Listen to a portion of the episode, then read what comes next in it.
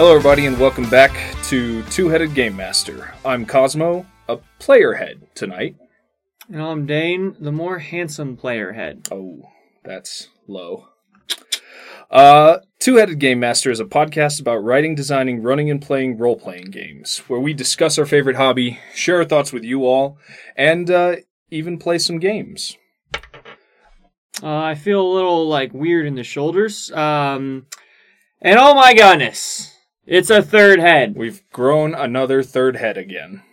Hello, it's Enzo. Happy to be back on Two-Headed Game Master. I will be the Game Master tonight in an actual playing session using Cosmodane's Eclipse Engine, as well as implementing their Dungeon Creator, which I'll leave to them to explain a little bit more briefly. Yes. Thank you, Enzo. Yeah. So if you listened to us last episode, we mentioned a project that we were working on, a Dungeon Creator worksheet. Like a paint-by-numbers, create your first adventure thing. And this isn't Enzo's first time, but he is doing us the favor of sort of alpha testing this product. And he has created an adventure for us using the Dungeon Creator worksheet that we have on the website right now. And we're gonna play his adventure and try it out tonight. Real quick, so just the document is it's just a worksheet for you that puts all your Game Master ideas in the right order, or at least what we feel is a good order. Maybe not right.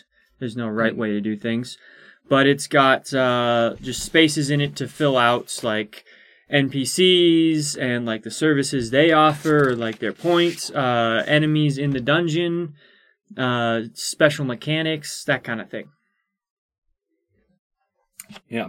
So, Enzo, why don't you, I believe we briefly had you tease it at the end of last episode, but why don't you give us a quick little pitch, but maybe no spoilies, because we're about to start.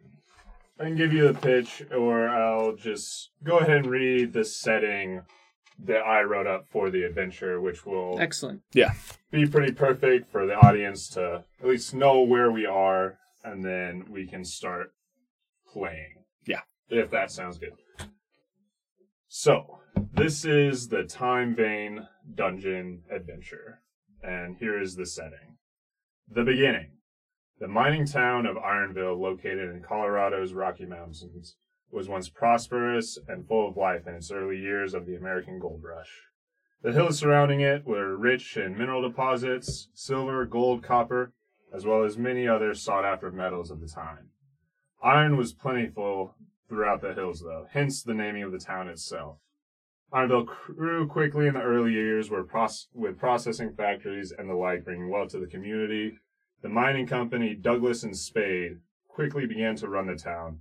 Most of the inns, saloons, and other shops were controlled by them. Any competing company was either bought out or silently ran out of town in the early years. The miners who made up the main populace spent what they made at the company's store, which although bred unrest, there was little to do against DNS company. DNS became very wealthy, and although robbers were at first common, the company soon was able to afford well-armed small militia force to protect the mines and their interests inside of Ironville. The Time Deposit. Almost a decade after the town of Ironville was established, the mineral deposits began to be depleted, and the DNS company began digging deeper into the hills. Two miners had been working in the company for years, now finally decided how to make a profit for themselves that wouldn't be spent at the DNS stores and brothels in the town. For weeks, they secretly dug deeper, slowly collecting minerals and stashing them away. One night, while excavating their secret tunnel, they discovered a mineral vein unlike anything they had seen before. Thinking they had hit some sort of jackpot, they decided to blow the vein and collect the treasures of the mineral deposit. Sorry, I didn't really review this beforehand, so I'm going to skip a little bit. That's okay. The miners blew it up, and from then on, there was a slow decay of Ironville, basically. Over the following years, Ironville was struck by strange events. Bodies in the mines, although maybe dead, and removed, eventually turned up again, in the same spot they were moved from. The company began to lose control and profit as fewer and fewer miners would venture into the mines due to the dangers and the unexplained events that began to happen. The dead even began to rise and seemed to roam the abandoned mines, while even stranger anomalies and creatures began to appear in the mines and in the abandoned buildings of Ironville. Ironville quickly became a ghost town in a sense, although the company remained, but very few miners remained, and few shop owners stayed open. The town is now bare bones and barely a blip on the map of Colorado territory, as other more successful mining operations continue throughout the state and across the rest of the United States. And we'll begin where our two players have just arrived in Ironville from a coach from Denver. So maybe you've been traveling, and maybe you've talked a little bit, but we're going to start the adventure here. Okay. So we've been in the coach together? You've been in the coach together. Talked a little bit? Maybe you've talked a little bit. But we'll just say that happened before. The actual game's starting now. Okay. The coach arrives in Ironville kind of late at night. It's early winter, or beginning from fall to winter in the Colorado Rockies. So it's chilly out.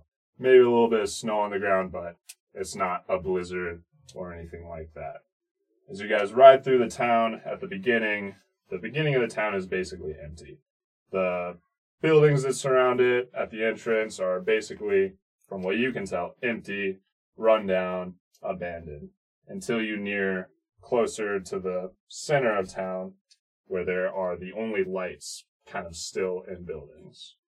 You can see there's obviously an inn with a big sign outside that says The Lynx, and a few stores surrounding it, and some buildings upper levels of where people are probably still living, because there's lights on and smoke rising from the chimneys.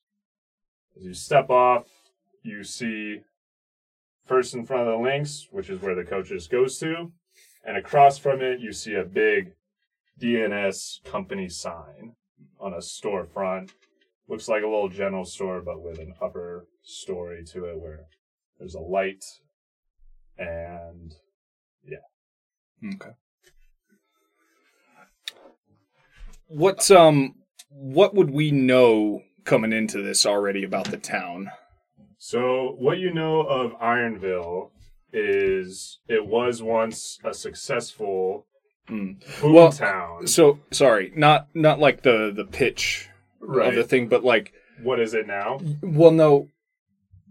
do we have a contact? Do we need to talk to anybody? Or do we not know any of that? You both found out, because very few people travel to Ironville now. The coach you rode from Denver is part of a longer route. Okay. It also goes to now Leadville, which is now the second biggest town, city, in Colorado territory. But you also know that no one really stops in Ironville, and those who do... are normally only going to work or to try to help the company.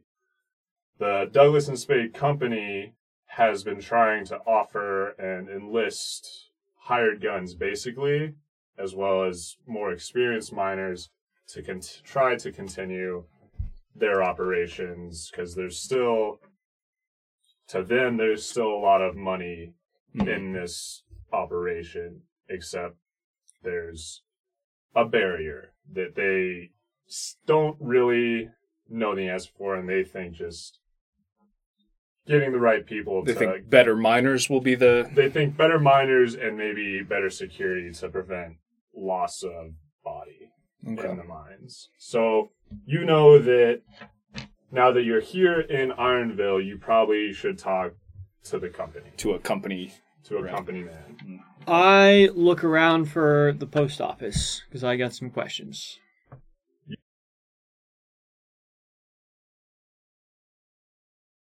Share those with the listeners so they know like why I might be looking for a post office. Sure. Just real quick. Yeah, I didn't print that. The player character creation sheet that I gave to you guys, I didn't print that out for this, but I can remember it. Well, you don't need to, like, read it off. Just so there were three options, right? So as part of your character's creation, there's three options, or if those options didn't work for you, you could create your own. The first option was wherever you are in the United States, you received a strange letter. And the letter in itself was mostly just babbling and raving of, as you read it, a madman. But as you read it, it is clearly, although maybe hastily written, it's your hand as well. The in signature is yours, and the date, there isn't one on it, but the post that it came from was Ironville, Colorado territories. The second one was the second problem, you had a very odd, vivid dream in which you yourself kind of called you or told you to stay away from the town of Ironville. And then the third one was a relative of yours living in Denver, Colorado, saw a newsletter that somehow came from Ironville with an obituary section where you were dead. Spooky. Or found dead. Very spooky. So those were the three prompts that I gave to you guys. Right. All right. A little late in the game, but yeah, we're playing now. And I'm drinking. Okay, so I stepped down from the coach as well. How do you say your guy's name? Sophiris. Okay. Why don't you describe how you step down? How well do you step down? I think I stepped down just fine out of the coach. Do you want me to roll for that? No. All right. Not yet. Well, I say, Sophiris, my traveling companion, I would greatly like a drink after that journey, but I don't have very much money. So unless you're going to spot me, we should maybe see about employment with the company. And maybe there's some sort of open tab or credit for employees of the company. And, we can hopefully enjoy a night at the saloon before we have to start work. That's a good question. So, money, do we start with any? You guys, I will guess, you guys start with money, but roll? Let's do a roll based on kind of whatever your character's background is. Okay. So, what we talked about before we start recording, Cosmo, yours is a frontiersman. Yeah. So probably not that much money. Maybe not that much money. All right. Do you want me to do maybe a 6 or an 8? Why don't we do a 6? For me? For you. Okay. And we'll credit, All right. I have $2. We'll say it's $20. Okay. Well, that's kind of a lot of money. That's better buying power in the 1870s. It's a little bit better buying power, but I think maybe there'd be some company expenses, like we got to pay for our rooms or some shit. All right, so $20, and maybe you cashed out a bunch of stuff before you started traveling. I don't know. All right, but say $20. We'll do the same for you. Roll a 6. Also a 2. All right, you both got $20.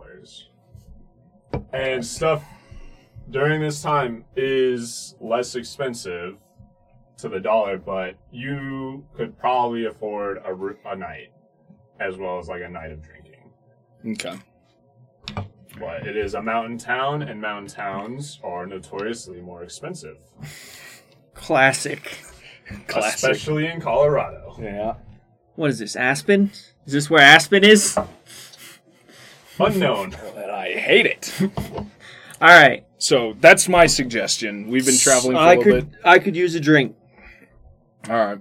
Well, do you want drink first, or do you want to see about employment? Same place, isn't it? I thought it was a saloon across from the store. So there's obviously a saloon. But there was no lights. No, there's lights on in the saloon. Okay. And there's a big sign that says The Lynx. And it's kind of a classic Western. So then you said across the street was a general store. Like across the street and maybe on the corner. Okay. Or opposite corner of... Say you guys are at a crossroads. Okay. Right? I didn't draw up a map of this time. That's fine. But you guys are at a crossroads. You were dropped off in front of the inn saloon, where probably travelers come. And across the street, other corner, is what looks like a general store. Big Douglas and Spade company sign. Posted up on it. All right. Maybe we should see about employment first, because I might have to. I got some investigating to do, and I kind of reach in to my buffalo hide coat. And just, like, make sure the letter is still in my breast pocket.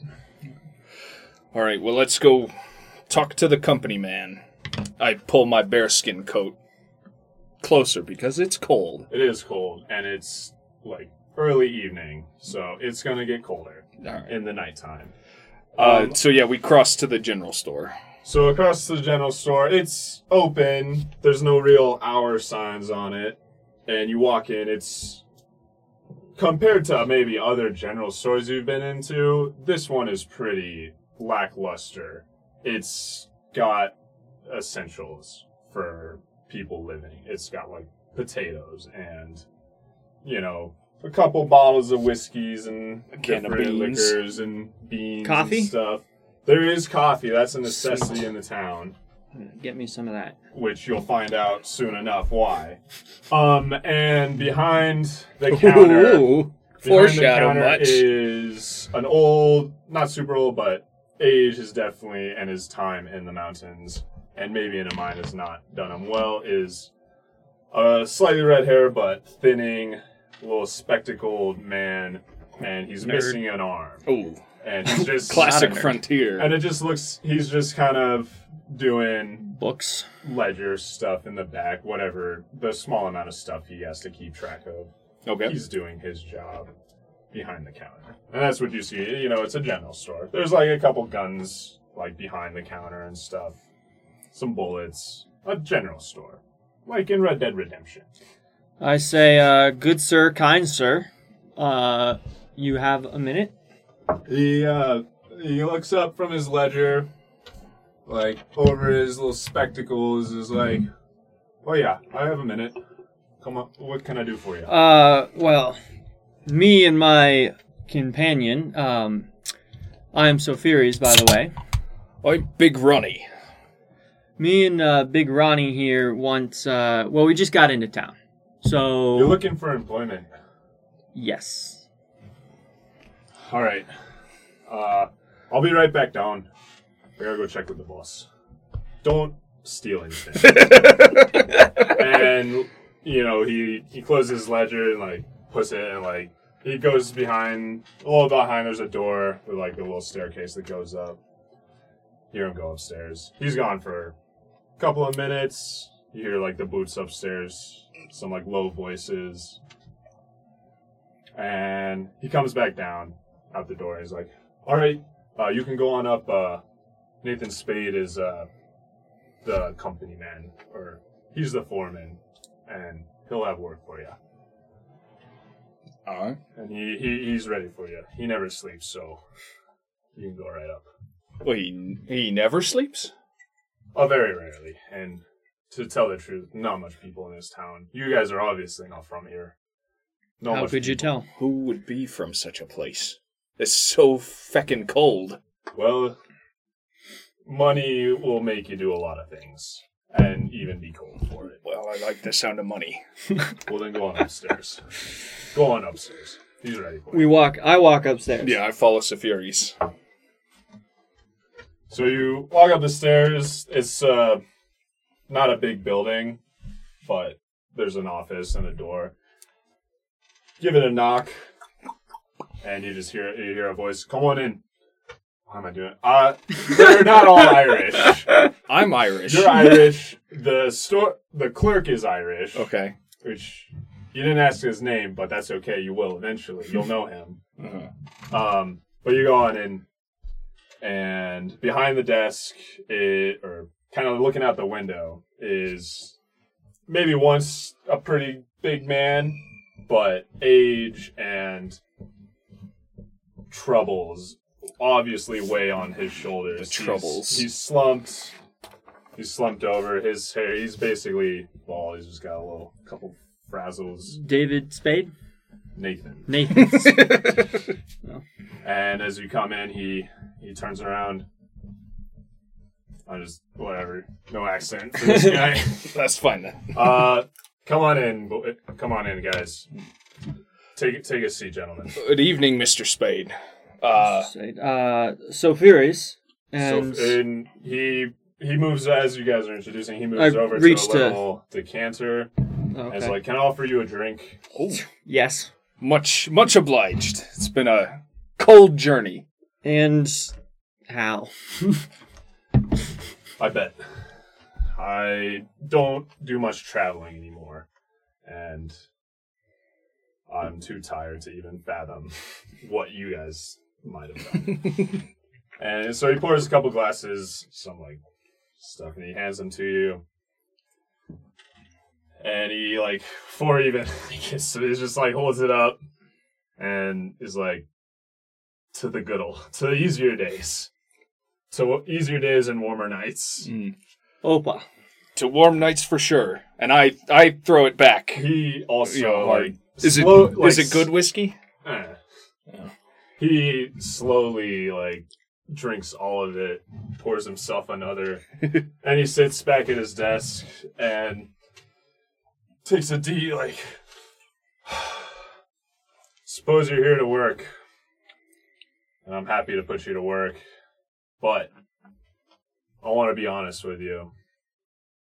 The work that I have to offer, not many come to take it, as well as even fewer of those numbers end up getting paid. Well, Mr. Nathan, that sounds like folk don't survive long enough to get paid. Well, mines are a dangerous place, and the Iron Shaft is probably the most dangerous mine, running or abandoned. Well, and it's neither, I'd say, right now. Aye, well. That's weird. Well, I wouldn't know too much about mining, but you're not a miner. I've heard you need muscle, as they say in the States. And I'm not too bad in a fight, if I do say so myself. Well, that's a good thing to hear. Part of what I offer in payment for services that hopefully you guys can provide for me is going to be some of whatever you can yourself pull out of the mine. The Douglas and Spade company, my company, we're not really operational anymore. We're not pulling anything out of the ground, and we are slowly losing profit because I have to pay for what's left in this shithole of a town. Now, say you go into the mine, you do what I asked down there, but you find me some deposits, some loose because we've basically abandoned work down there. I can't send miners down there because, I don't have any, and two, they're all too scared, the ones that do show up. Scared of what, might I ask? He rubs his scruff in his beard, or he's got, like, a handlebar, and he takes another drink.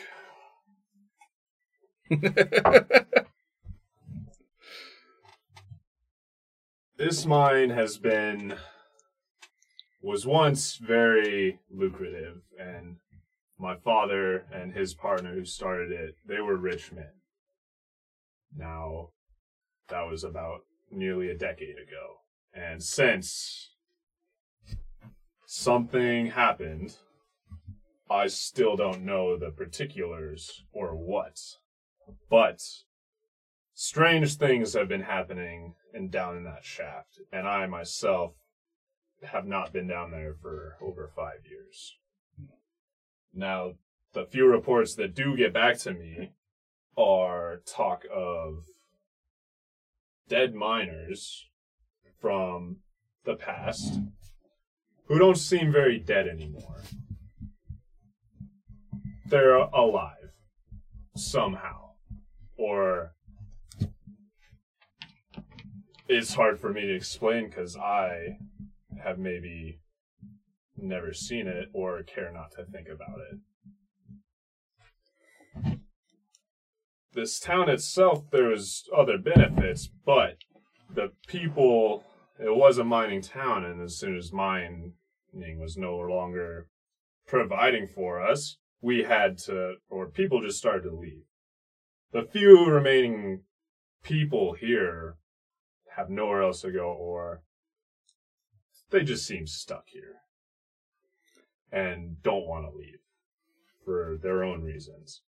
Now, the strangeness in the mine, I can't rightly tell you what is going on there, except for it is dangerous. Many die who go down there like yourselves, who are maybe looking to make a little money and help an old man out like myself. So, to be clear, you're not offering any payment. I will offer payment. Mm. I do have a sufficient amount of funds and money left from before my father passed away and I inherited the company to pay for your expertise, your muscle. Well, I would down in the mine. I would like to know then. Offer whatever you pull out of the mine, apart from what I ask, that you can carry up. Our company will pay for. Could you tell us a little bit more about what you might ask of us? What would our assignments be, and do you offer pay by day, or is there a single contract that we could go, start tomorrow and take care of and come back and get paid for? I normally do not pay those right off the bat, because a good amount of time they don't come out of the mine. But if we finish it, do we get paid? If you come out of the mine after doing what I ask, I will pay you for those services as well as whatever you bring back. I'll buy. I still am a miner, and I still am in the mining business. I will sell any minerals that you pull out. There is still gold, silver, even some diamond deposits down in those mines that we have not been able to get back at. Now, I know they're there. The problem is getting them out. But I will pay for them.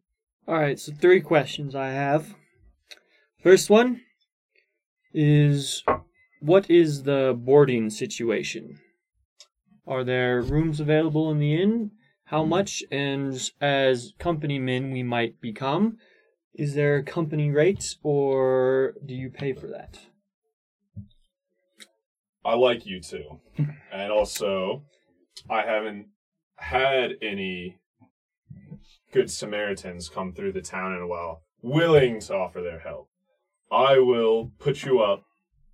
The company will put you up across at the Links, which is a very fine establishment, being it's an establishment, and it's the only one in this town. There it is.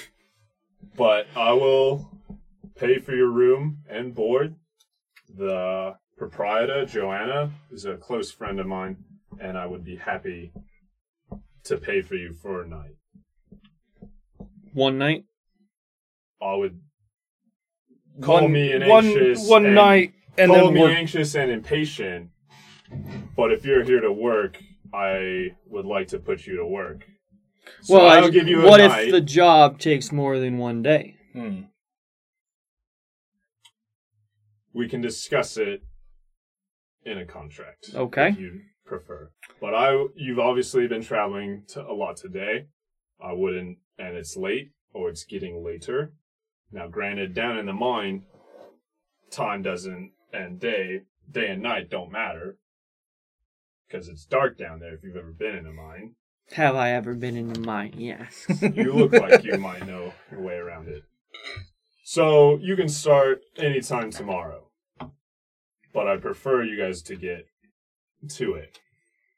Now, I can give you a little bit of information, and the first job that I would like you to do for me. Now, our mine goes down about 1,500 feet, but over the last 5 years or so, our lift can't get past the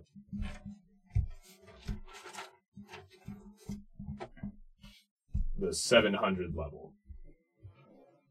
Now, I'm pretty sure there's just some sort of blockage. Maybe some old timbers gave way. So it may involve just a little bit of dynamite. Maybe some removal of rubble and a little bit of reinforcement of the structure itself, so that we can get our lift a little further down to some of those other deposits. So I'm hearing the first order of business is restore lift functions. Basically. Okay. It still operates. We work it. But only up to a certain point. But I can't get it past the 700 station. Okay. And you'll put us up tonight. You'll put us up tonight if tomorrow we go down and clear your lift blockage. That is correct. And barring, I hope that there is no unforeseen issues with that. Well, that doesn't sound good. Sounds spooky is what it sounds like. But it should be a... I don't need you to do anything more than that for now. Once the lift can get further into the mine, maybe some more. What's the rate for restoring the lift? Mm-hmm. I will pay you.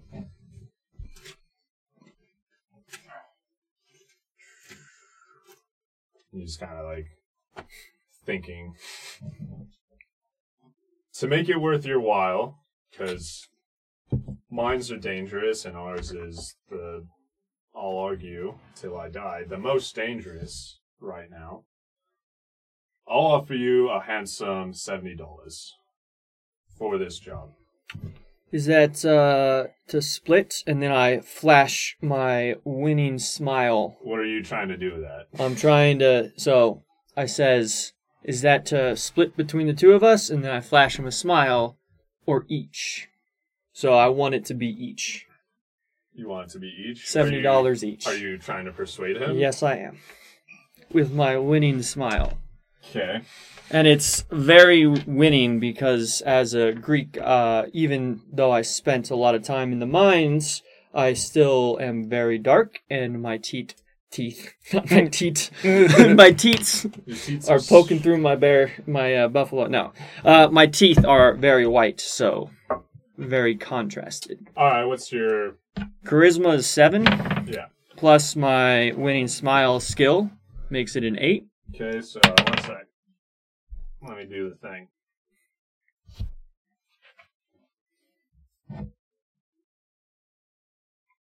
So, to beat, you need a 13. I didn't get it. I got a 5. This guy's kind of a hard ass. He's a businessman. He runs a business. He smiles back at you, but his is a little, like, whatever tiredness and, like, you know, worries are on his face. They like his eyes light up for a minute because this is something he knows, and it's like, well, when you put it like that, I'll offer you both 50 each. 50 each. That's the deal. Done. Sold. Shake on it. That's pretty good. My hands. And he laughs to himself because he was offering 70 each in his head. Don't tell us that shit. Well, did he spit in his hand? No, he doesn't. No. Nah. Can we get that in writing then? Mr. Nathan, I wouldn't want to trouble you for too much more of your own whiskey, but let's get our contract. And then you said you're putting us up for the night. I'd like to get over to the saloon. Of course. Are you drawing up the paperwork? He pulls just a basic, like, sheet. It's blank. Because he just kind of scribbles some stuff on it. and is like hands it back to you. I lean over. Ronnie, can you read? I can't read. Shh, don't tell. And he like pulls it up and he like hands it to you, and he like he signed it at the bottom. Uh huh. And he's like, give this, show this to Spud downstairs, and he'll give you a little bit of money. Spud, that sucks. All right. Like I pretend to read it. Well, yeah. So he gives it to you. Like, show this to Spud. He'll give you a little bit of walking around money for tonight, as well as take it as well to Joanna at the links, and she will take care of you for the night. All right, we go back downstairs to do that Spud to Spud and get whatever he's gonna give us. All right. As you leave, you see that Mr. Spade is pouring another stiff drink and just staring out the window. You go downstairs. Spud is there. He's like finished his ledger, and it looks like he's just doing a little bit of inventory. You just show him the paper. He reads it over, and he nods. He goes behind his counter and like opens a little safe. And he pulls out like two like stacks of like $10 for you guys. Before I take the money, I ask how much a coffee is, like a bag. A bag, yeah. Like or a tin, I guess maybe. Tin of coffee. It's probably beans, right? I'm guessing. Sure. Yeah. It's probably just beans. Yeah, it's probably just beans. So but I got a cooking like kit, so I can grind it. He's got like a 5-pound sack. That's like 5-pound sack. And he, like, looks that's a lot of coffee. You want less? Yes, I don't think I can afford 5 pounds. Much, and it's like how much you want? You like pulls out a scale and like I want little like, $5 worth. An empty can, and he pours you $5 worth, I guess. How much is that? I didn't write down the coffee. I'll just make it up. I can figure this out. Coffee a pound is like, I don't know, $1.50. Okay, so that's most of the sack. That's almost most of the sack. Yeah. Or just take the sack. Fine. We'll take the sack. Pounds. If they're going to give us rooms, we can leave it. We don't need to take all the coffee down into the mine. But very like true. Before you like, it's like you gotta pay for it. And well, I haven't touched my stack of $10, so take it out of there, good sir. I also company store at work. I also don't take back the money. How much money does he take back? He takes the amount. He's not a cheat. Okay. He takes back the worth. Okay. It, like $2. Right, that's what I said. You said $1.50 a pound, so okay, so yeah. He takes I'm gonna keep it because I didn't really want to do we don't have to manage this, money. At least hard, like money might be an issue later on, but like keeping it even. So he takes like $2, that's how much. Alright, I get $2 a coffee. It's a mountain town. It's expensive. Alright, I take half my tin and I pass the other 5 back and I say I want that much in just like trail mix and jerky for when we're going into the mine tomorrow. He takes it and he's like thinking about like what they have that's I want just like jerky rations for traveling food in the he goes into the back. And actually like, he's got a cooking kit, so I'll take some bacon. Doesn't need to be. Okay. So he goes into like there's like a back kind of like locker kind of thing for like meats. That's kind of all the meat that this town gets now is some hunting stuff every now and then. So he comes back with like some shitty looking jerky, but it's a good amount for the money you gave back. Yeah, yeah. And also, all right. He like pulls back. He's got like a nice brick of bacon. Listen, I've eaten tree bark of a day when it's been lean out in the frontier. Oh, he's not saying anything. He's just like he's like muttering to himself, and it's not easy for him to do everything because he's got one arm. Uh-huh. So he's like going around. He's like wrapping it up, and he's also because the gave him $5, so he also just like a big piece of like lard, like fat to just cook stuff in. Okay. And he gives that to you and is like, is there anything else I can do for you tonight? I'm about to head off to bed. My last little bit of business, I guess, would be how much shot we each have. Yes, how much ammo. How much ammo are we allowed to start with? And maybe I'll buy some more. What are your guys' weapons? You have a shotgun. Uh-huh. And you got a rifle. A Winchester carbine. Okay.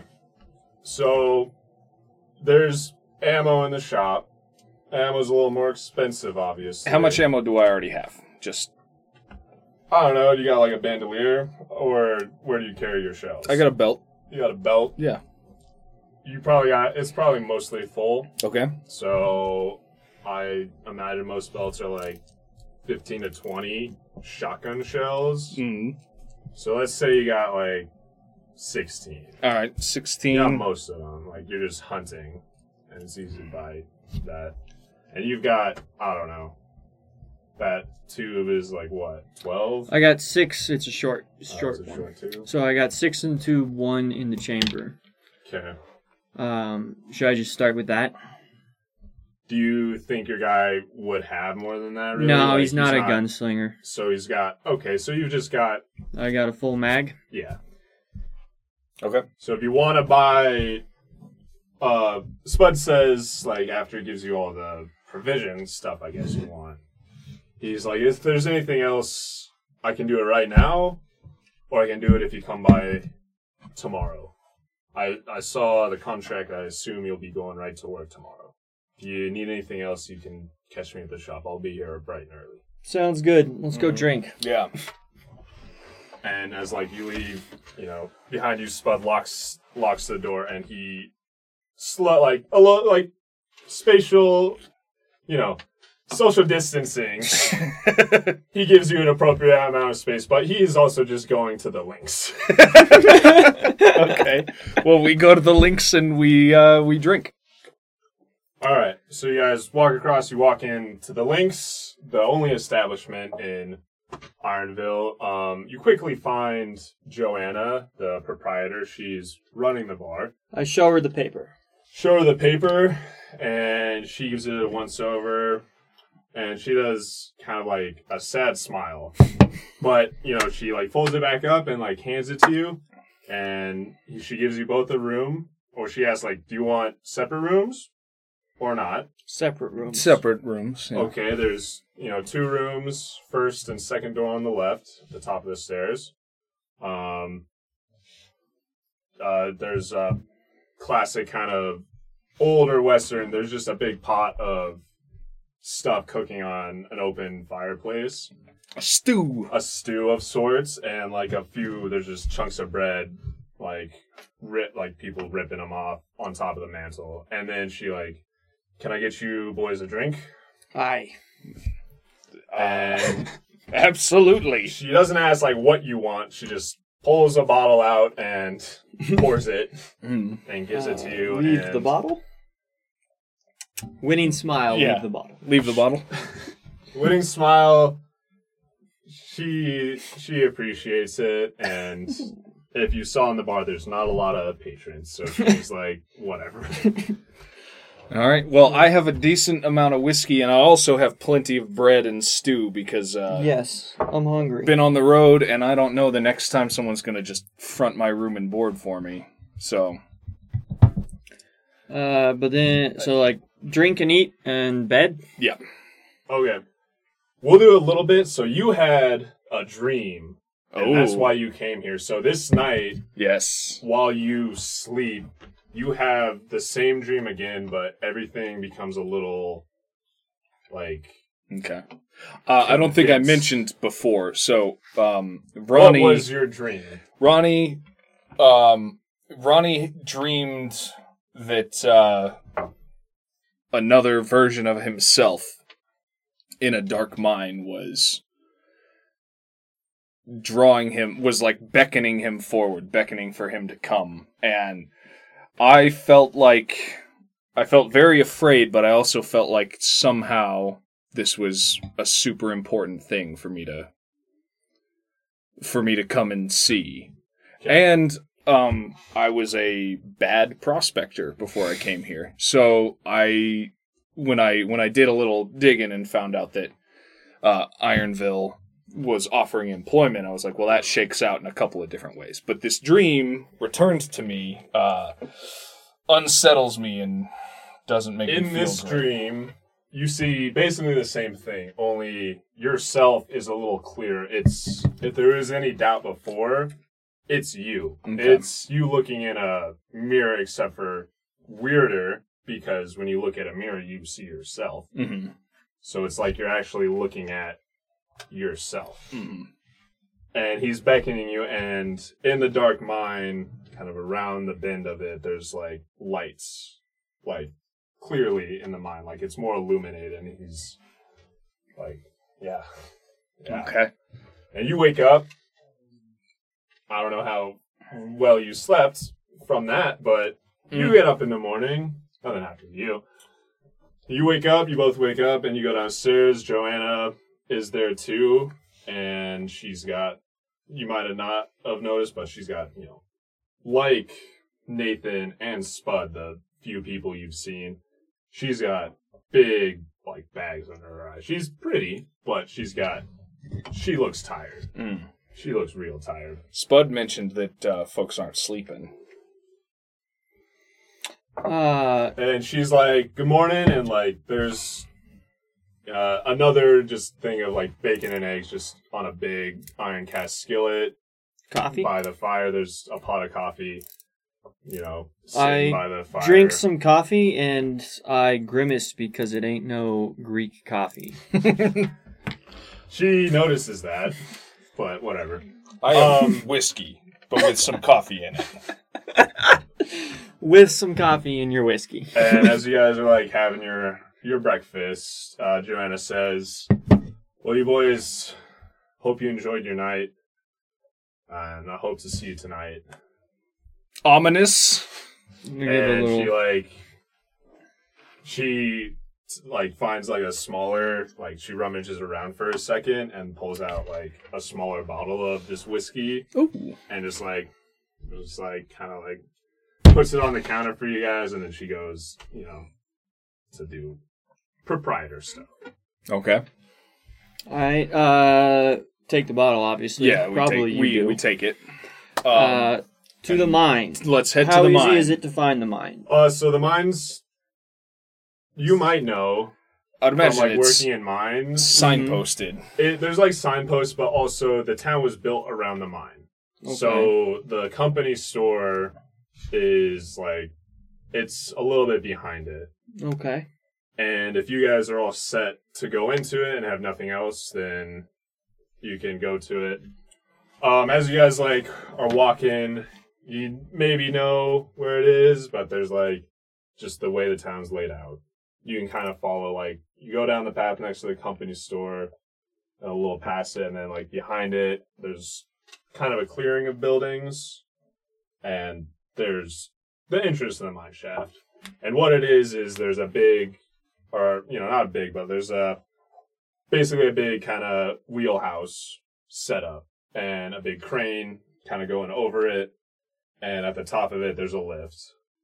And as you guys start walking up to it, out the back door of the company store, Spud runs out, and he's like, I saw you leaving, walking over. A couple of things before you go down. Nathan told you what you needed to do. Yeah. A nod. Mm-hmm. So if you do clear the whatever's blocking it from around the level 700. There's a bell in the level station, and just when you think you have it cleared, just ring it 3 times, you know, like ding, ding, ding, and we'll send the lift down to make sure it can go down, and then we'll pull you right back up. Good level design, but a way out instead of backtracking. But for right now, what you're going to have to do is you're going to have to go down. It only goes to the 600 level right now, so you'll have to go to that station, and then you'll have to go through the manways and everything to drop down to the next level. Okay. Light source. Can we get one? Yeah. And he's like, right. I thought you guys would maybe come by in the morning, so just hold here a second, and I'll be right back. And he runs back into the store. That was the thing we missed. Need a lantern or something. He runs back into the store, and is like, he's gone for a couple of minutes, and he comes back out hard, like, he's upset, because he's got one arm, and he's, like, kind of, like, he was able to get, like a pair of shovels and a pickaxe, like a pickmatic, mm-hmm. like over one shoulder, and his like nub is like kind of holding it against his head, and he's got his arm through like two lanterns, as well as a canary. Okay, and a canary. And he like he drops the shovels like kind of next to you guys and like pulls out the stuff and is like, for where you guys are going, I think that this light will be enough. They last for a good, 10 hours down there. Unless there's no air. Which is, and then he shakes the canary a little bit. And it's like, where is this little cutie comes in? Now, have either of you worked in a mine? Yeah. Alright, so then you know what this is for. Yeah. And he gives you the stuff. I take the canary and lantern. I don't need any tools. I got my hammer and my rock chisel, so if there's going to be any rock stuff, I got it covered. I'll take a mattock. And my dynamite. From it, but I'm not carrying that whole bundle of tools. I'll take the mattock as well, and I'll take a lantern and I tie it to my belt. Okay.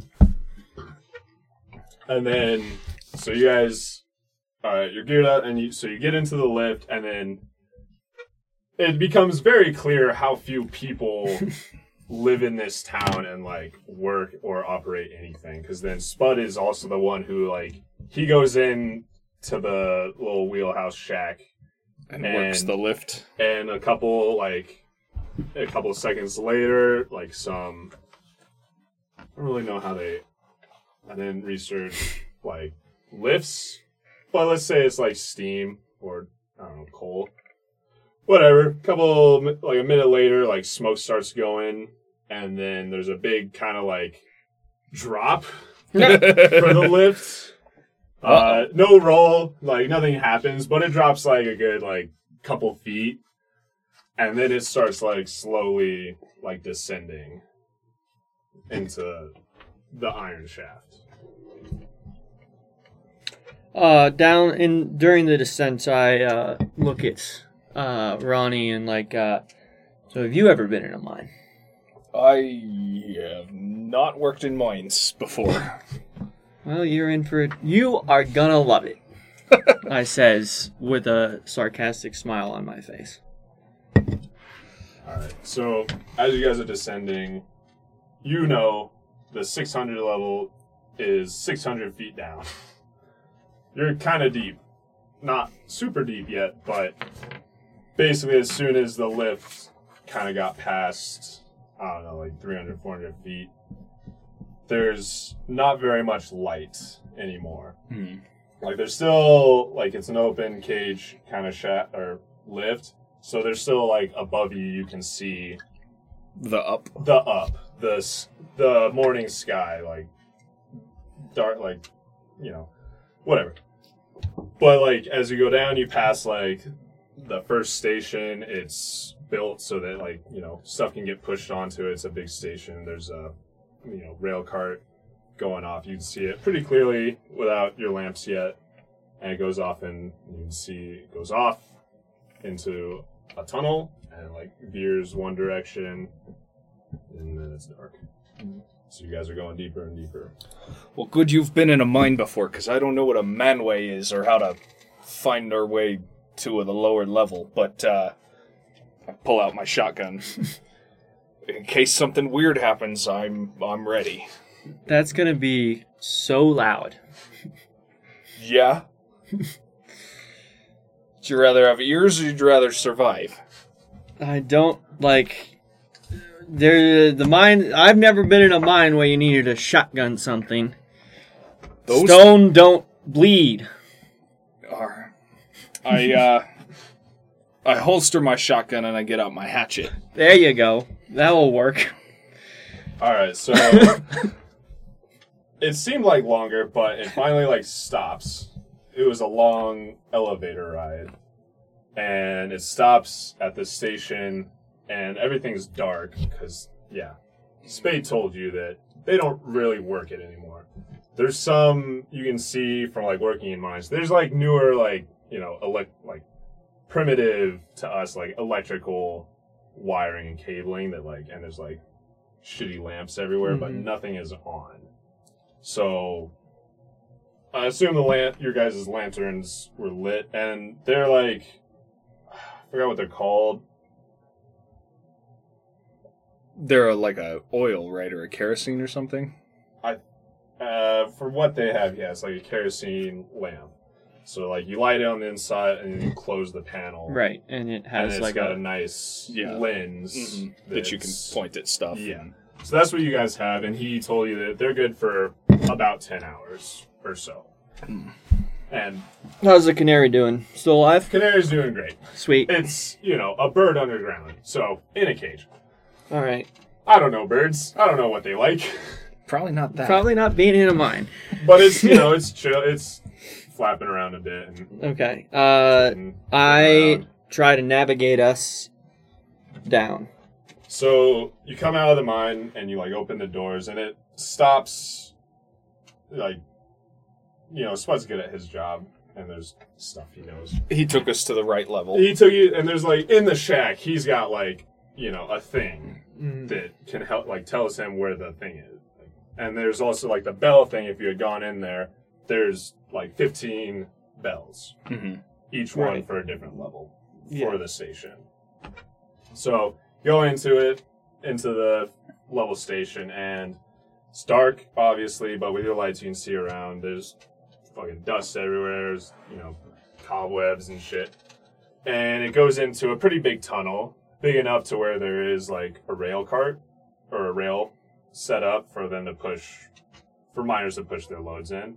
So you can clearly see it goes like one way pretty quick and then splits into two, to a left and right, basically. And those are your routes. So the rail goes and splits both ways on it. Both routes have a rail. Both, and this is pretty, you know, relatively close to the surface level. Mm-hmm. That was one of the first early ones dug as well as worked. So there might not be a lot of mineral stuff left here, but, you know, it's well built out. Okay. And, you know, all the supports and beams that you can see are good. There isn't yet initially, like, a clear way to go. But you know from, like, working in mines that manways are how just a man-sized person can pass from, like, from levels to drift. Yeah. Drifts are different. I thought this was a drift mine. No, this is a shaft mine. Mm. So it's got one singular shaft that goes down, and off of that are, like, tunnels interconnecting. I thought those were drifts. Drifts are dead ends, basically. Okay. Where stuff is, like, being mined out. All right, I try to find the man way down. Okay. Well, how do you do that? With Percepti, demolition, would that, like, it's mining demolition. Would that come in handy? Not exactly, but that would just tell you, like, maybe how they built it, and you could see where maybe something was exploded versus, like, whether we'll follow one of them. I mean, this is an early level in the mine, so whichever way you might choose will probably lead to something. But if you want to look for, like, the fastest route, go ahead. Well, yeah, or do a Percepti, base Percepti, if demolition doesn't come into play. So that's a 6. Okay. I rolled a 17. Okay. So, you know, not immediately, but, like, shining the light around, like, just a little past, like, each of the intersections, there's signs. And they're not written greatly, but they are written in, like, 3 languages. Ooh. So, one of them is just English. And there's also numbers in them. So, like, if you guys could read. I could read English, or numbers. I can't really read, but I could figure out numbers. So on one, there's like I can count, but I can't read numbers. There's like three like short little sentences, and then at the end of each of them is a big number, 600, like 600 or 700. Okay, I'll follow that way. Okay. Yeah, we want the 700 level. So you follow it, and it goes along like when it splits, takes the right one, and so you're following it down for a bit. And as you are going, you start to hear, for whatever reason, it wasn't super audible, but now that this probably couldn't be heard from the lift going down. But as you're walking, you start to hear just the classic mining sound of like a pick against a rock. Okay. And it's in the mine, it's echoey, so it's like, it's not behind you, but it's ahead of you. But also, how far ahead of you is it? You're not really sure.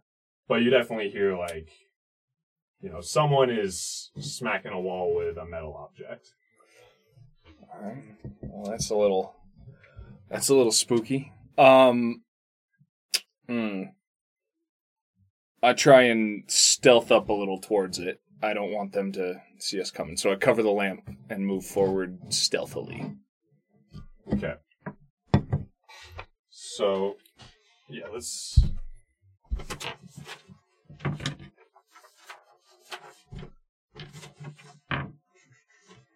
Okay. So, what's your stealthy? I don't have a stealth skill. My dex is 7. So, you don't need a lot. You need an 8 or better. I rolled a 7. Oh. So it's like you start to move forward. Well, it's dark. It is dark. And your lantern illuminates pretty well. But it, like, you gotta point it to, like, what you want to see. Mm. So, like, as you start to try to, like, stealth, you just, like, kick the, like, rail cart. The railing. Mm-hmm. Pretty loudly. You don't, like, trip, but you kick it nice and, like, there's a good, like, little, like, I don't know, a rail ring, like, that goes through the mine. And you stop, and also as you stop, you don't hear a sound anymore. Shit. And so do you guys want to... I was not trying to stealth. I was just going to stay there with the light so he could find his way back if he got too far. Because I'm not an idiot who goes around in mine shafts without a light. Well, did you turn it? You didn't, like, blow yours out. No, but I think now I do. Okay. So you blow your light out. Yeah, I blow it out and I, like, hide against the wall, hatchet in hand. So we're... I guess we don't really need a thing unless you guys want, like, a... just do it. No, do it in the theater of the mind. It won't benefit any of our podcast listeners for us to use a board or a map. All 6 of them. All right. We got 6 listeners this week. So your little head and, like, the shaft is mostly straight with, like, little curves. So you can kind of see him with your light. Okay. And you see he's turned his off. Now, what you see, Cosmo, ahead of you a little bit from what you saw is, like, there was a bend. Mm-hmm. And now that you turned your light off, you see just, like, a flickering light. And it's, like, you know, kind of bobbing as, like, somebody or something, I don't know, is, like, coming around the bend. Okay. Well, I've doused my lantern, so I'm going to just say stay still and quiet. All right. So, do you want to, like, conceal or anything or no?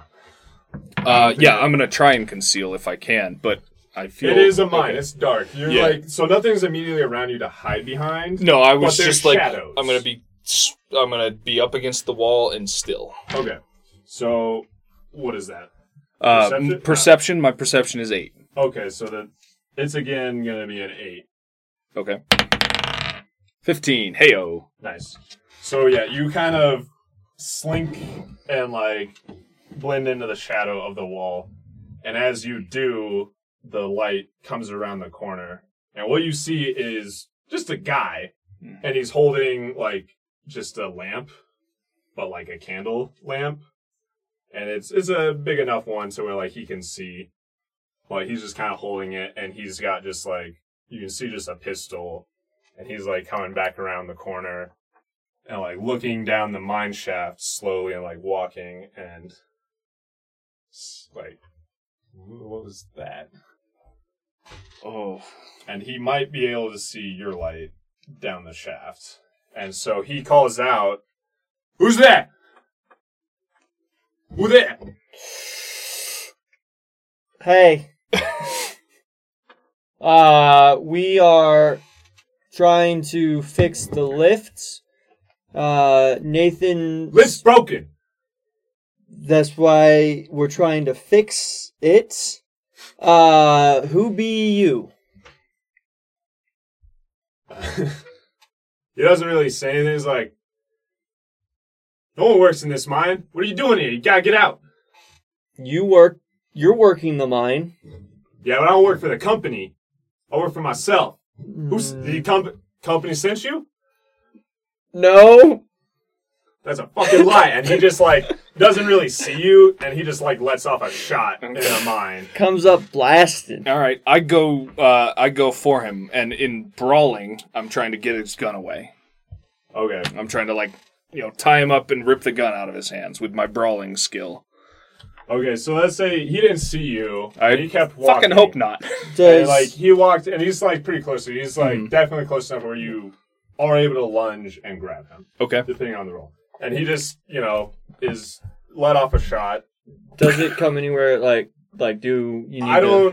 To... I think because of the bends, like, he doesn't... Okay. And he might just be trying to scare you and, like, sure. Get the fuck out of here. Okay. So he lets his shot off and into combat. And so whose dex is... Since you're kind of concealed and closest, Cosmo, with Ronnie... Mm-hmm. Let's do yours. All right. So, yeah, I lunge at him from my just, like, up against the wall hiding spot, and what I'm trying to do is grapple him and get the gun away. Okay. So, all right. So what's your skill? My brawling on dex gives me an 8. 8? And since you're, like, tackling him... Mm-hmm. I'm going to put it against his strength. Okay. And he's also an 8. Oh, I guess all right. I shouldn't have told you that. But... So you're going to need a 12 or more to beat. Fuck, I rolled a 5. Okay. So you did a good job of hiding. He's surprised, and he drops his light, his candle that he was holding. But I don't get the tackle. You, like, knock him, but he also just, like, knocks back and, like, doesn't shove away from you, or like gets you away, so you don't get a wrap on him. Okay. So he's able to get away from it, but it's a little darker now. So now he's. What's your dex? Was that both? Well, yeah, I still got a move, don't I? Yeah, you got another move. Okay. Then again, in the dark with a gun in play, I'm not gonna fuck around. I'm going to fall back and quick draw my shotgun and just, like, let a blast off where I'm pretty sure he was in front of me. Okay. So shooting on dex, that's also 8. Okay. Is that both barrels or? I'm just giving him one barrel right now. Or maybe I should both barrels him. What's both barrels? What's the both barrels? Well, I guess that's... A slam fire. Yeah. Right? So it would be... Your range is reduced by 2, but he's right next to you. Each D20 gets -3. Okay. But you roll for each shot. So you get 2... You can fire them both, but you get -3, and you need a 12. I need a 12 to hit? Yeah. All right, I'm giving him both barrels. All right. This guy... I'm scared a little bit. 11 and a 20. Okay, nice. So your first one hits because it was a good quick draw on the guy, So what's the damage? Damage of my shotgun is 18. Okay. The second one misses because of probably just the recoil. You shot, and then it came up, and you shot again. So the first shot definitely hit because you hear a nice like splat of buckshot or whatever you're using hit the guy. But the second one just like kind of hits the ceiling above him, and a bunch of shit comes down. But I got him. It's really fucking loud. Yeah. Well, so you I knew that automatically would be. Now just have you have ringing. It's not gonna like mess with anything. So your damage is what? 18. 18.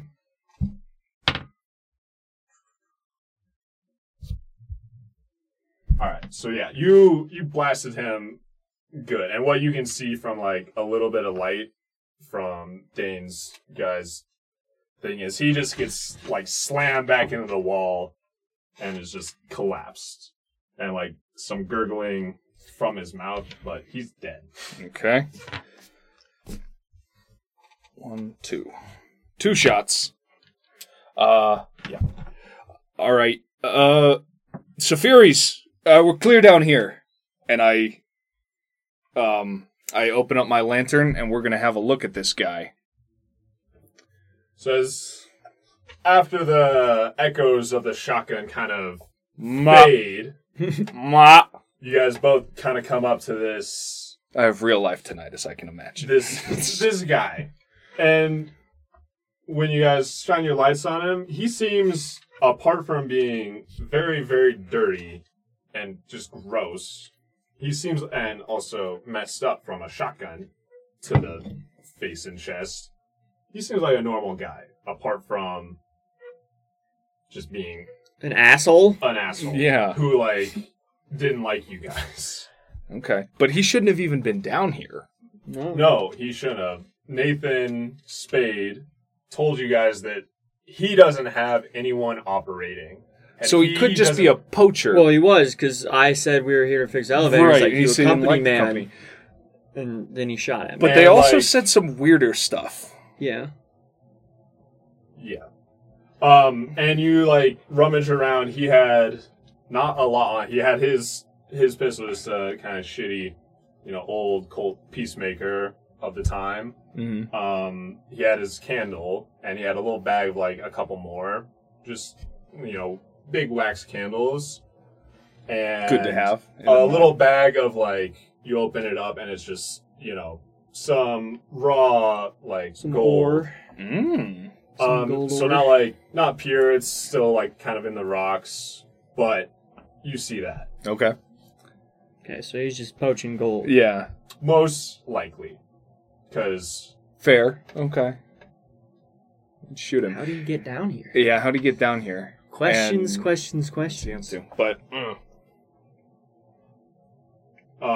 so, after that, you guys, you know, you loot them, because Nathan also told you, whatever you pull out of the mine, mineral-wise. Yeah, you grab the stuff.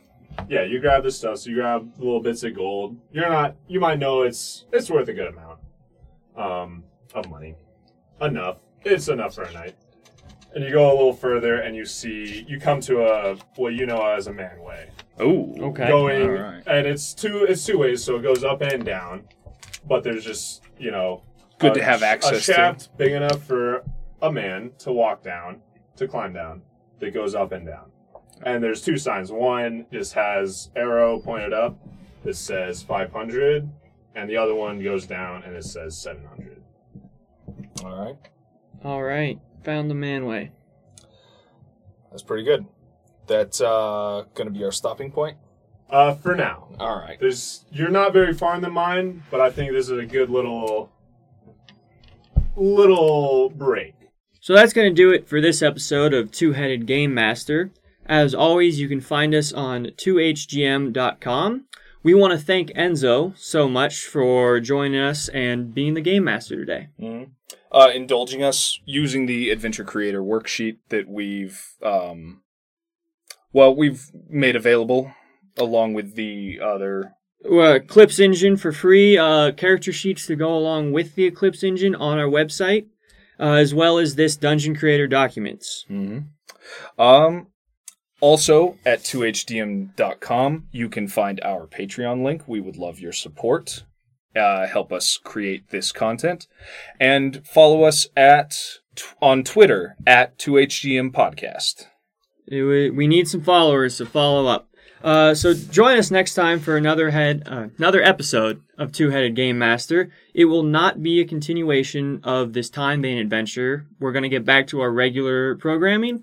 We will continue to play this adventure.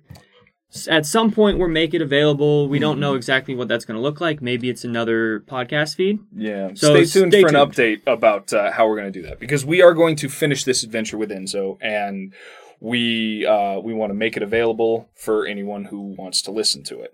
Enzo, could you give us a little tease of what is up and coming in this adventure? Yeah. What do we have to look forward to? Of course.